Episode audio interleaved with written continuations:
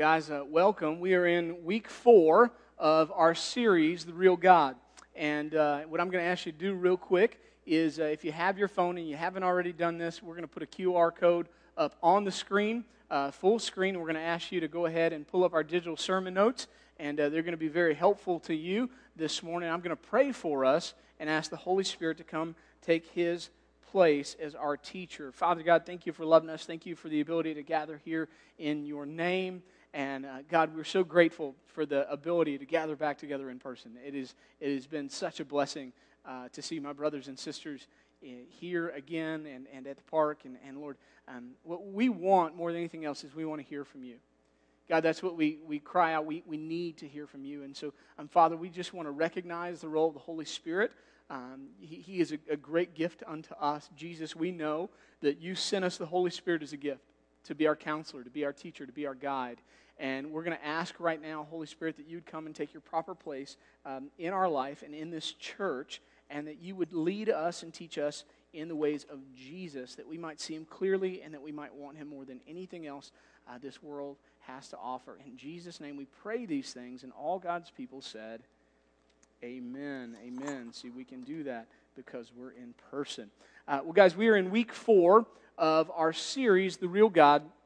And kind of the point of the series is that we want to see God as, as He chooses to reveal Himself to us in Scripture. And the reason why is because what we think about God is actually the most important thing about us, right? Because uh, there's a domino effect. If we have the wrong view of God, uh, that has a domino effect, and it really ends up hurting us in other areas of life. Can cause great, great consequence. Uh, but if we have a right view of God, same thing, uh, great. It can have a great uh, increasing effect on our life. And we kind of talked about how dominoes, one domino can knock over a domino twice its size, twice its weight, and, and that keeps going. And so um, we want to we want to get a right view of God. So to this point, we studied two attributes of God. We looked at God's goodness and then uh, last week we studied God's sovereignty, God's sovereignty. And so we're going to take a, another step in our journey this morning. And we want to see what the Word of God says to us um, about God's holiness, about God's holiness, okay? And uh, so if, if, you're following along, and by the way, uh, if you're watching at home, this is just one tidbit, what we do here. Sunday morning is just one piece of this puzzle. This is a church wide campaign. Uh, there's a book that you can be reading. Uh, we've got Bible studies that are hosted in person and on Zoom. Uh, for our ladies, they're also having a Zoom Bible study. And uh, what we're doing is we're diving in deeper during the week uh, via Right Now Media, and we're watching this study and we're learning more and more about these attributes. So this week, the study, it's about 20 minutes, I will be on, on, on the holiness of God, and then we'll break out into small groups to discuss those things. And so this is just a part. The rest is now happening on Wednesdays, and so we want to let you know. And we are back in person for Wednesdays as well, and so uh, we would love for you to join us. So, uh, what, what is holiness? If, if we're going to kind of start and, and say that God is holy, well, what does that mean? Right? What does that mean? And, and so I, I, think Ingram does a really good job in his book of, of defining uh, what, what the word holy is. He says holy uh, means to divide, to mark off, to set apart from all else. He says, when applied to God, holiness is that which divides him from everyone and everything else. Right? Holiness is that thing that divides God from everyone and everything else. And this morning, what I want to do is I want to talk to you about what God's holiness does uh, for us and also what it demands from us. Okay? So I want to talk to you about what, what God's holiness does for us and what it demands from us. And there's four things I want to share. And guys, here is the first, right? I want you to understand this morning that God's holiness should leave us in awe. That God's holiness should leave us in awe right? And, and so, luckily, uh, we, we have recorded throughout Scripture tons of occurrences where God uh, is, is, present and somebody experiences God. They encounter God, and, and we have written in, in Scripture how they respond, right? How they respond. I, I like to think about Abram, right? Before, uh, before God uh, first time God meets Abram, he's 75, and he shows up and says, Hey, Abram, I want you to get up, pack everything you own, and I want you to leave and I want you to go to some place that I will eventually show you. I ain't, I ain't telling you where to go yet, but I'm going to tell you where to go. And I just want you to pack up and leave. And so the Bible says that in faith, Abram does that, and he's justified by that faith, right? Uh, but then later, it's not till later that God finally shows up and, and he's going to keep that promise because he told Abram, hey, I'm going to make you the father of many nations. But then later we found out, uh, by the time God shows up and, and he establishes this, this covenant of circumcision with Abram, Abram's now 99 years old. And this is what the word of the Lord says. It says uh, in Genesis 17, 1 through 3, when Abram was 99 years old, the Lord appeared to him, saying, I am God Almighty. Live in my presence and be blameless. I will set up my covenant between me and you, and I will multiply you greatly. It says, Then Abram fell face down, and God spoke with him. Then Abram fell face down, and God spoke with him. And so, listen, uh, we, we have this great man of faith. He has an encounter with God. God is speaking to him. And, and what is the only thing Abram can do? Whoa, he can he he fall face down. That's it. He, he, he only that, that's the only proper response. And we see this time and time and time again in in Scripture uh, when God. Uh, shows up and, and shows out on, on, Mount Carmel as Elijah is facing the 450 prophets of, of Baal. Remember, Elijah cries out this in Leviticus, uh, in um, I'm, I'm like losing my mind here. I need to go to Leviticus first, don't I? Yeah, I need to go to Leviticus first. Uh, so when, when God institutes the priesthood, let's start there. We, we haven't made it to, to Mount Carmel yet. God institutes the priesthood. And so you guys remember uh, that, that God calls his people, his nation Israel, out of Egypt, and then he, he, he sends Moses up on the mountain. And, and uh, there he establishes a covenant, and he gives Moses commands, and he says, Listen, here's the deal. I'm going to be your God, you're going to be my people, but if we're going to dwell together, uh, we've got to do something. If we're going to dwell together, uh, what we need to do is you need, hey, hey, uh, there we go. Camera people, help me out. Uh, so listen, he says, if we're going to dwell together, we've got to establish some things. So we're going to establish some rules. So here's, here's the commands. Here's what you have to do. Uh, but, but we also have to establish something because I'm holy. God says, because I'm holy, and you're sinful. And so God establishes a sacrificial system to deal with his children's sin so that he can be in their presence, right? And so to do that, he's got to have a whole new class of people. He's got to have a, a group of people called priests. And so the very first time God inaugurates the, this priestly class uh, happens in Leviticus 9. And it says this this is when God shows up uh, it says Aaron lifts up his hands towards the people. He blesses them. He, he came down after sacrificing the sin offering, the burnt offering, and the fellowship offering. Moses and Aaron then entered the tent of meeting. And, and when they came out, they blessed the people, and the glory of the Lord appeared to all the people. Fire came from the Lord, and it consumed the burnt offering and the fat portions on the altar. And when all the people saw it, guess what they did? They shouted and they fell face down. And when God showed up, all they could do was, was, was the same thing that Abram did just fall flat on their face in awe of God and His majesty and His, his power, right? And, and again, God's saying, Man, I'm holy. You need priest, okay? So He consecrates this moment. He shows up in power, and the people are like, Whoa. Again, on, on Mount Carmel, as, as Elijah's facing off with the false prophets of Baal, uh, he, he cries out, he prays, Answer me, Lord. Answer me so that this people will know that you, the Lord and God, that you have turned their hearts back. And then the Lord's fire fell. It consumed the burnt offering, the wood, the stones, the dust, and it licked up all that water that he had poured out that was, that was in the trench. And when all the people saw it, what did they do? They fell face down and they said, The Lord, He is God. The Lord, He is God. I want you to hear me. And this isn't just an Old Testament response to the holiness of God and the power of God. It's not. In fact, we see the same thing in, in the New Testament when uh, James and, and, Peter and John, they go up on the mountain and they see Jesus transfigured in, in all of his glory. And, and, and, there, the voice of God speaks. And this is what it says in Matthew 17, 5 through 6. It says, well, While he was still speaking, suddenly a bright cloud covered them. And the voice from the cloud said, This is my beloved Son in whom I am well pleased. Listen to him. And when the disciples heard this, they fell face down they were terrified. They're like, whoa, God. Whoa, God. And of course, uh, the book of Revelation gives us a, a, glimpse of what heaven is going to be like. In Revelation chapter 7, uh, the word of the Lord says, It says, All the angels stood around the throne, and along with the elders and the four living creatures, they fell face down before the throne and they worshiped God. Friends, that is the proper response to seeing God. It's worship, it's awe, right? So that's the first thing we, we need to know. God's holiness should leave us in awe. It should drive us to, to worship. Whoa, right? That's kind of the first thing, right? Second thing I want you to see is that God's holiness, not only should it leave us in awe, but, but it should make us appalled at our own sin. If you're trying to fill in the blanks, by the way, they're all going to start with A. That's pastor alliteration this morning. You, are welcome. Well, pastors love it. If we can, if all the points can start with one letter, man, we've done well.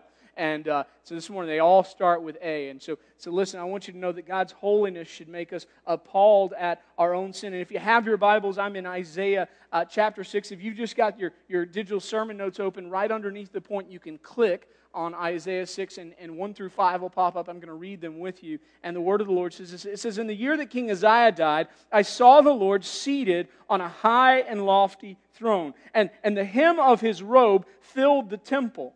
Seraphim were standing above him. They each had six wings. With two they covered their faces, with two they covered their feet, and with two they flew. And one called to another, Holy, holy, holy is the Lord of armies. His glory fills the whole earth. So Isaiah is in the presence of a holy God.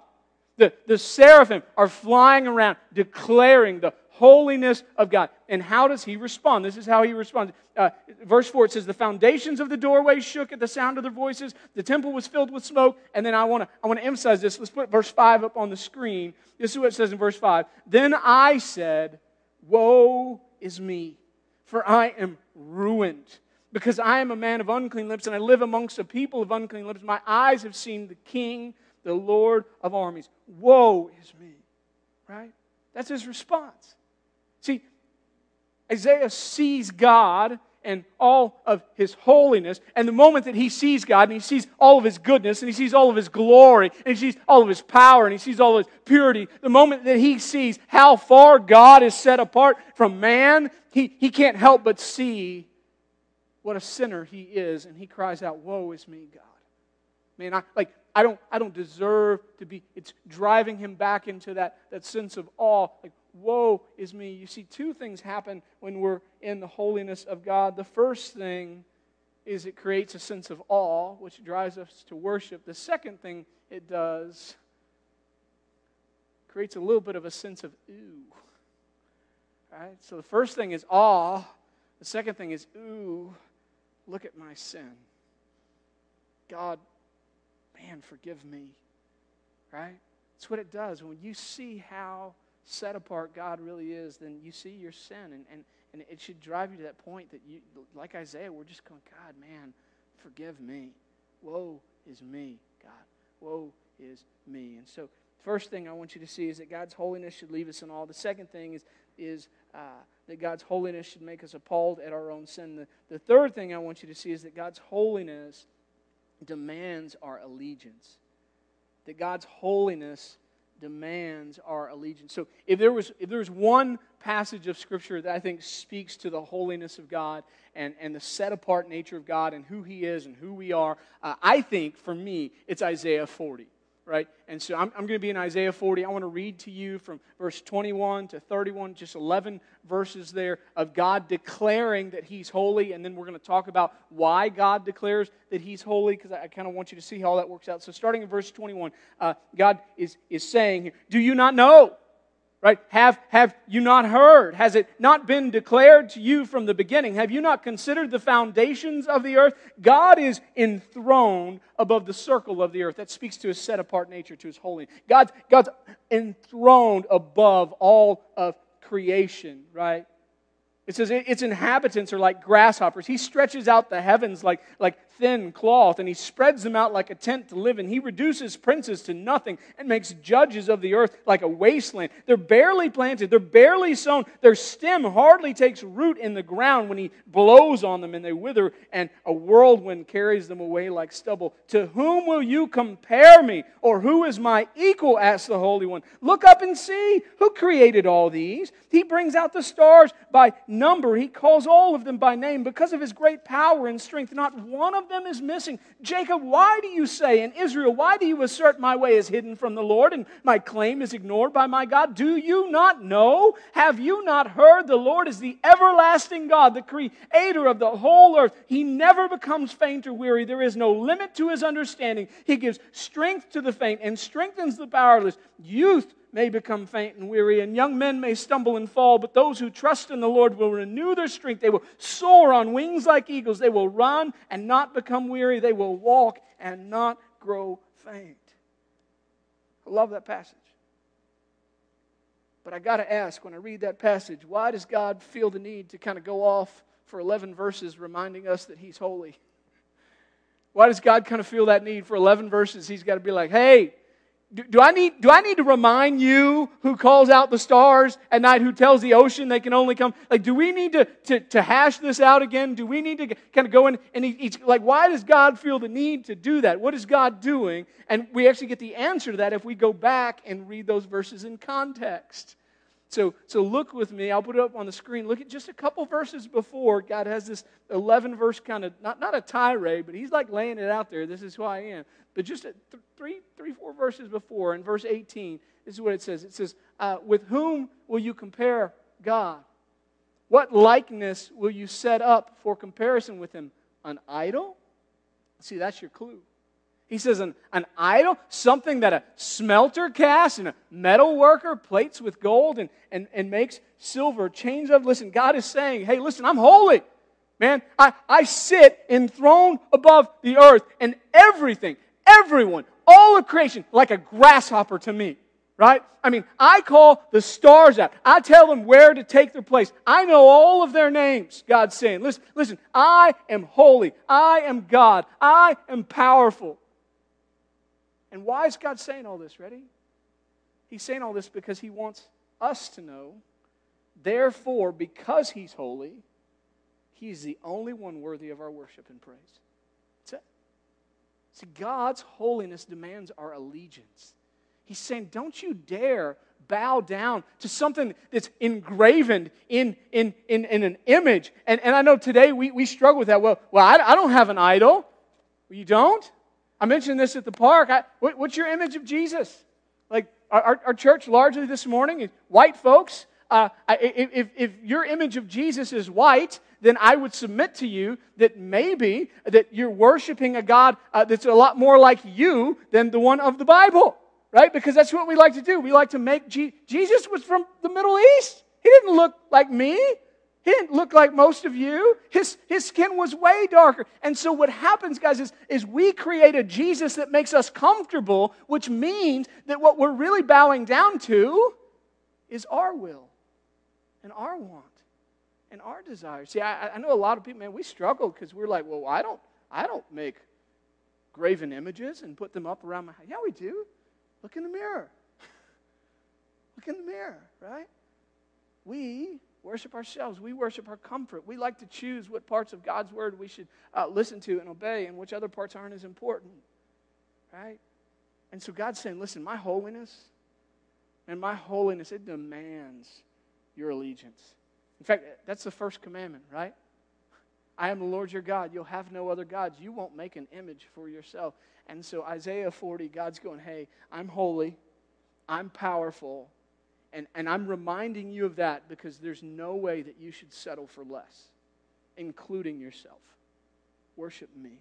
God's holiness demands our allegiance. Last thing I'll share with you guys is uh, that pursuing God's holiness will require that we go all in.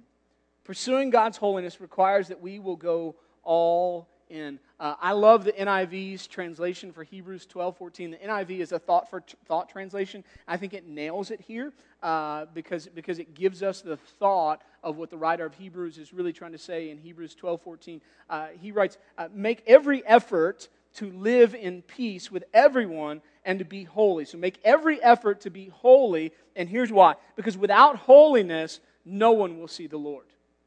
Without holiness, no one will see the Lord. That's why it's so important, I think, those words before. So make every effort.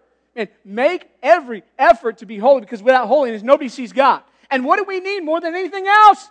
Man, we need to see God, right? And that's what I need. Only when I gaze upon the glory of God am I transformed, am I changed. Do, do I see my sin problem? Do I, do I begin to worship and confess? So, so it's so important that I understand, I see God's holiness. And man, it's going to take everything in me. The pursuit of holiness, which I'm called to pursue, by the way, that's a command. Be holy. that pursuit of holiness, it's going to take everything you have. It's going to take everything you have. All right? So, what, what do we do?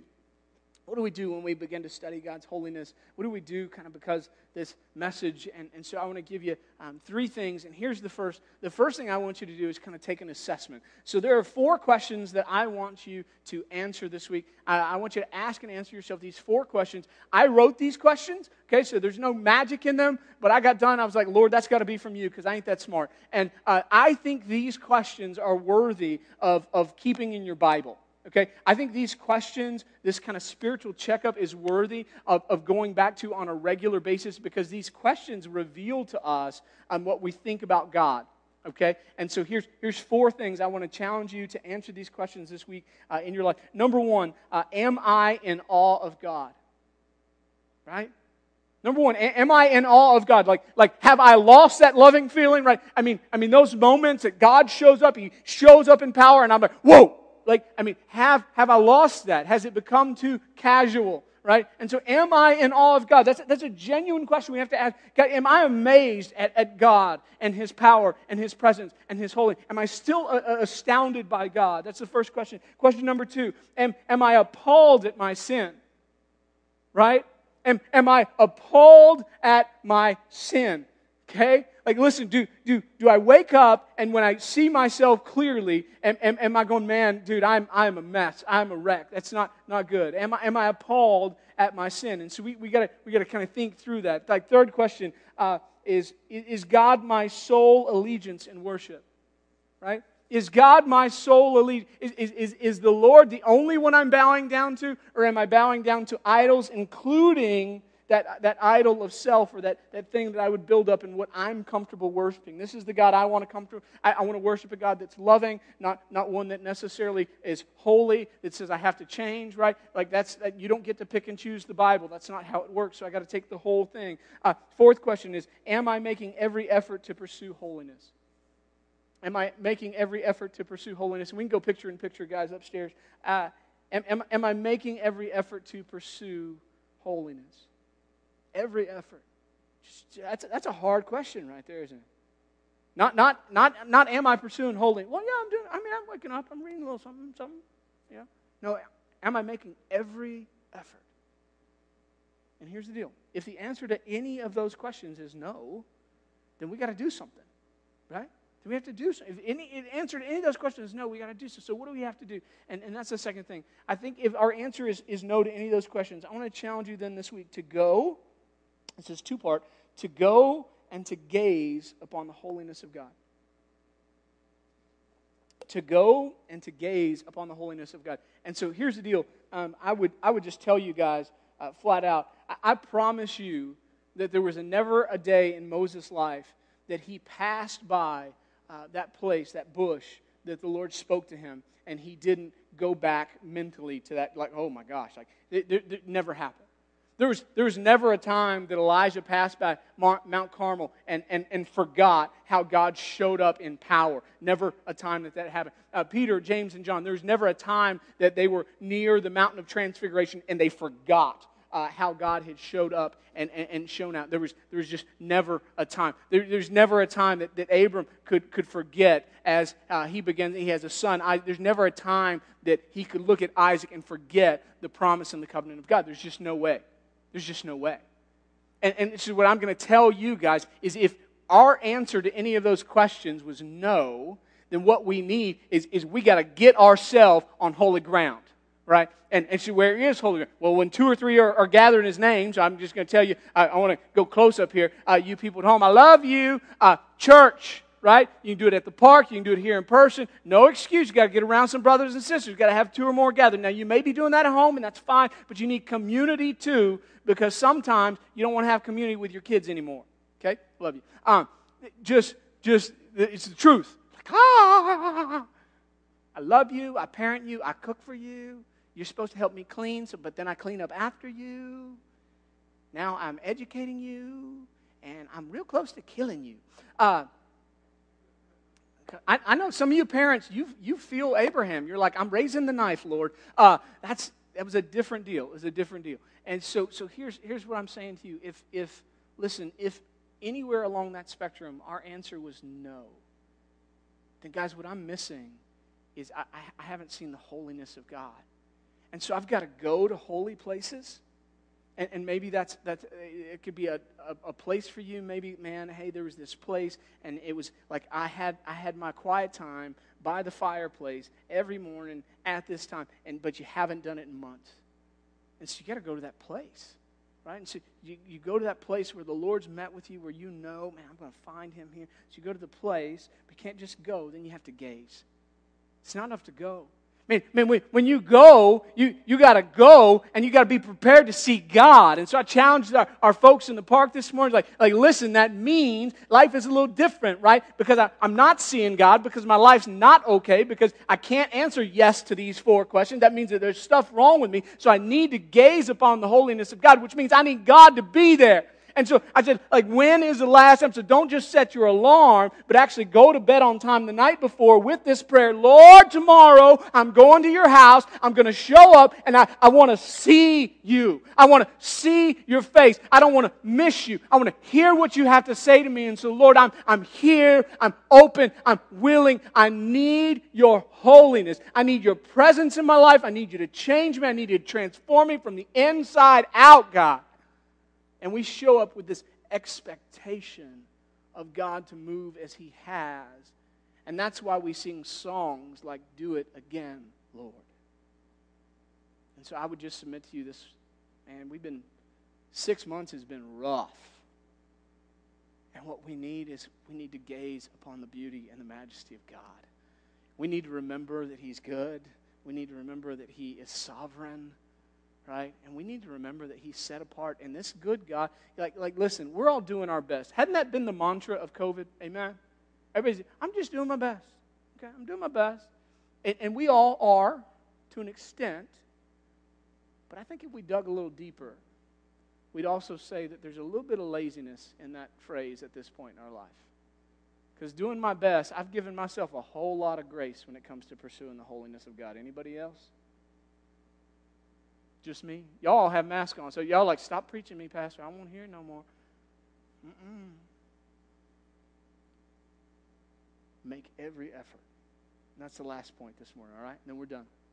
Number three, uh, give it all you've got. Give it all you've got. Why? Because the promise of God, Jeremiah 29 13, seek me and find me when you seek me with? All of your heart. Not some, not I'm doing my best. I'm doing like like listen, if, if, if your best is really all you have, like I get that. Like there are times that we are just, I mean, our best really is our best. I mean, eh, right? And if you're there, I, I ain't asking you for more than that. Okay? I mean, if your best is like, I'm, I'm, I'm done, every, like, I, I get that. But if you're saying, well, I'm doing my best, and you're not really doing your best, you following me? make every effort to pursue holiness. Make every effort to be holy. Why? Because without holiness, none of us see God. Now, I, I want to tell you this don't forget about Jesus in that.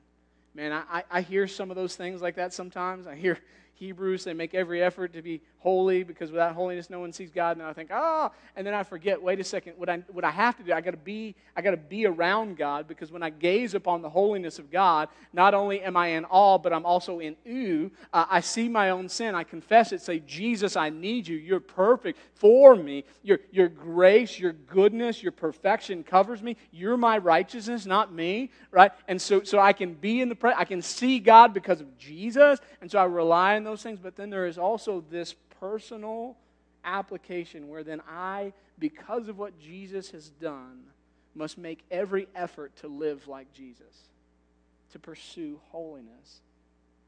And then I'll see God. I'll see Him in my everyday life, I'll see Him in every struggle I'm facing. He'll show up and He'll show out in my life just like He always has in the life of His kids. Okay? So that's what I want to leave you with this morning. I'm going to pray for us.